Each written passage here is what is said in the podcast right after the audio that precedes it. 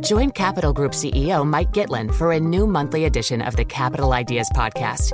It's your look inside one of the world's largest asset managers. Subscribe wherever you get your podcasts. Invest 30 minutes today. American Funds Distributors, Inc.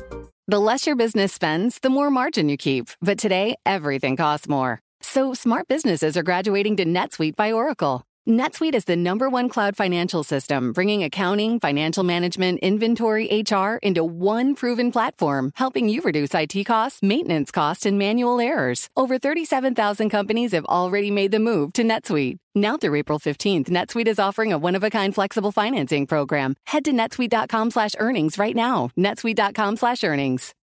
As a professional welder, Shayna Ford uses Forge FX to practice over and over, which helps her improve her skills. The more muscle memory that you have, the smoother your weld is.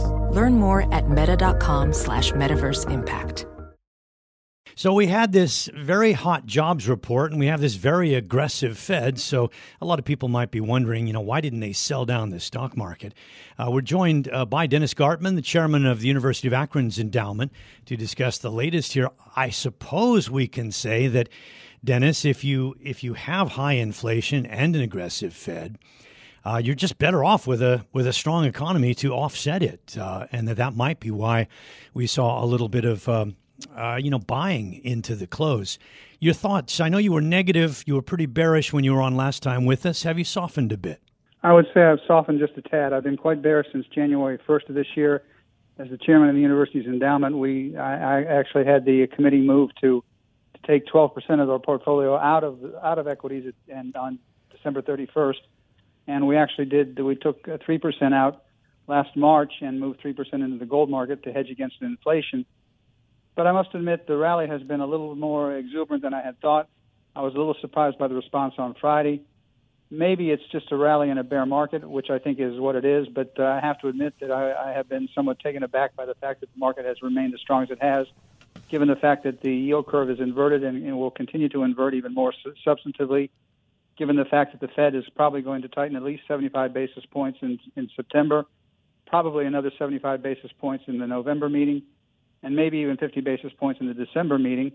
And I have been surprised by Miss Daly, who's uh, not a voter this year. She votes next year, if I'm not mistaken, on the FOMC, who's tended to be rather uh, dovish, has been a little more uh, hawkish of, of late, which I, that surprises me.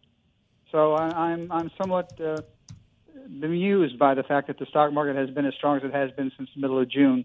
I, I continue to think this is a rally in a bear market, but uh, less vociferous, less uh, uh, amenable to that, to the fact that less amenable to the fact that I thought we'd be down another 20% before the year was well, out. Well, uh, actually, Dennis, what you said in June was that uh, the rallies uh, are actually at the moment, uh, the rallies in equities uh, should be sold into weakness right now, but that may change in another three, four, five, six months or so. So has yes. that changed? Uh, you know, the point is you have to be hugely selective, I'm sure. one has to always be selective in this business, doesn't one? It's uh, it, it's it's what keeps us alive and keeps you able to fight the, the next war. I like um, simple things. I like uh, I I, I, I like very much dividend paying stocks. I like uh, as, as I said in the past, I like the things that if I drop them on my foot will hurt. So I like copper. I like trains. I like ships. I like things of movement. Uh, relatively easy to understand business circumstances. But I have to admit, um, the uh, the jobs number on Friday was a, quite a surprise to everybody. It was a surprise yeah. to me. I quit uh, forecasting the numbers two and three years ago. We'll, All you ended we'll, up doing was looking rather uh, rather uh, foolish uh, with the revisions that come to it in, in the next month. Will it make some people uncomfortable um, that they're the ones selling here when Warren Buffett is buying? Uh, yes, Mr. Buffett apparently is buying. From what I understand, he's been buying for the past several weeks. Uh, when Warren Buffett buys, one has to at least pay attention. One doesn't have to always follow, but one has to pay attention. No ifs, ands, or buts about it certainly mm-hmm. you uh, you have to bow and say, here's one of the great investors of all time yeah. doing something uh, on, on the bullish side. Dennis, tell me here. I mean, have you ever known a situation like this in terms of where we are with an economy with uh, not rampant but certainly highly elevated inflation and a job market which is so strong? And what does that mean for investing? Rich, I think you have to take a look seriously at the job number that came out Friday. At first blush, it was a stunning number. But one of the, one of the problems with the number is that there were 380,000 new jobs added because of the birth death uh, adjustment.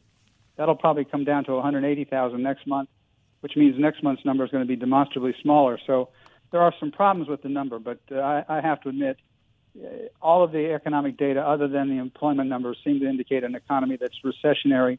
The yield curve inversion now Not over re- 40 basis points and heading to 50 seems No, to be no, highly recessionary. Nonetheless, the, jobless the jobs number was impressive. You have to say that. And so was the services number last week. Uh, so it's really more than just the jobs. But uh, Arvin Signorella said, he, he sort of joked that the only soft landing in 50 years was Captain Sully on the Hudson. Uh, but he did, he, he, he did raise the point that every time the Fed goes too far, why not stop short? The Fed has always gone too far. They they tighten too far. They ease too far. It's just the nature of the beast. They're slow to react in, bo- in both instances. Always have been. Always shall be. And one of the things But it, it begs the question why, why not this time just stop short? they won't do it. It's just not in the nature of the beast. They they will they will err again. They always have. They always shall. One would say it would be wise if they wouldn't, but they won't. Dennis, often in this program, we talked about this inflation being supply side. Certainly, there could be some evidence of that uh, turning to uh, a more demand side. But uh, structural changes are taking place as well, which we really do need to take account of. One is green inflation. On top of that, we've got an aging population, which means you've got fewer younger people supporting older ones, which demand higher salaries and the, like. And, uh, and certainly, uh, at the moment, we have all these elevated but uh, off the highs commodities prices. But it, there is a struggle going on how the economy evolves. People are not paying enough attention to the demographic shifts that are taking place. Europe is now depopulating itself. Japan is depopulating itself. North Korea is going to depopulate itself. The United States is barely populating itself, and if it weren't- if it weren't for immigration, we would be depopulating. Russia is depopulating itself. We need to pay attention to the demographics of the world, and, and nobody seems to be paying much attention to it. That, to me, is one of the big changes in the world that no one, no one is paying attention to. It's bothersome Well- to me. You need you need growing populations, not declining populations, to keep economies moving from the lower left to the upper right, and we don't that, have that. that, that might argue uh, for a Fed to get a little softer going forward. I suppose. I mean, obviously, inflation is the is the main job, but you have now the bond market completely at at loggerheads with the Fed over long term uh, growth. Who's right? I think the bond market tends to be right. The bond market tends to be smarter, in my opinion. I've only been at this for 45 years, so I'm still a newcomer to it. But the bond market tends to be smarter than the Fed on almost all, all circumstances because it's real people putting real money to work. The Fed is using other people's money or not their own money at work. And when people put their own money to work, they tend to make better decisions. So the bond market, I think, is telling you what's really going on. And the bond market reversed over the past week, made a new high in price, made a new low in yield, and suddenly on Friday, on Friday after the numbers came out, you had a, a technical reversal day. I've learned to pay attention to reversal days, and I, I pay real attention to reversal weeks, which are rare and in, in, in, a rare event indeed. But you had it on the on last week, so I think the bond market is telling you that t- higher rates are coming, and that the uh, the, the pivot is now off into the distance for a long period of But, time. but tell me, uh, Dennis, how far is the bar- bond market being skewed by quantitative tightening? Quantitative, quantitative tightening is a reality. The Fed has, has promised us, and I think they should follow through to take $95 billion out of their balance sheet over the course of the next several years. When you took the balance sheet from what nine nine trillion uh, nine billion dollars or nine, ninety billion dollars to nine trillion dollars in the course of five years or ten years, you have a lot of quantitative tightening that has to go on as they run the bond market off. That had been the fuel that had driven stock prices higher, and the Fed is taking the Fed is going to be taking that fuel away for the next several years. It's going to be a long, slow, and involved process. They said they're going to do it. I hope they do. Dennis, always a pleasure. Thank you so much for joining us. Dennis Gartman, there, chairman of the University of Akron's Endowment Fund. It can be hard to see the challenges that people we work with every day are going through. I'm Holly Robinson Peete. Join us on The Visibility Gap, a new podcast presented by Cigna Healthcare. Download it wherever you get your podcasts. Do you love Elon Musk? Do you hate Elon Musk? Do you have no idea what to think about Elon Musk? Then we have just the show for you. He's become even more larger than life. Buying Twitter doesn't get us closer to Mars. They are like really close to the edge of like everything falling apart. Like, oh, Elon, I volunteer, put a chip in my brain.